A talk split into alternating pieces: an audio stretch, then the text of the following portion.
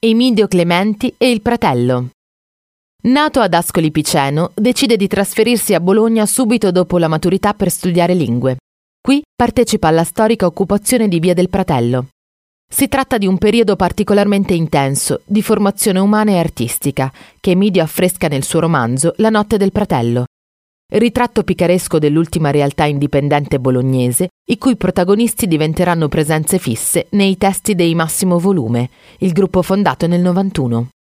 Era un'esistenza vissuta tra il sottosuolo delle cantine da sgomberare e le feste sino all'alba nelle case occupate, i pomeriggi consumati nelle sale prove e una forma di socialità esasperata, una continua condivisione di esperienze e di sogni creativi. Era questo il fratello raccontato nel libro di Clementi, negli anni 70 al Pratello sono nati Radio Alice e il Cineclub L'Angelo Azzurro. In seguito fu la volta dei comici del Gran Pavese Varietà nel Centro Culturale Cesare Pavese, lo spazio sociale nelle case occupate, la tv di strada, gli esperimenti cinematografici e artistici. Ma come si è trasformata la via? Emidio oggi risponde con schiettezza.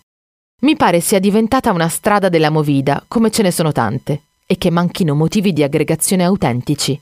Rispetto ai tempi dell'occupazione delle case negli anni 90 è cambiato tutto.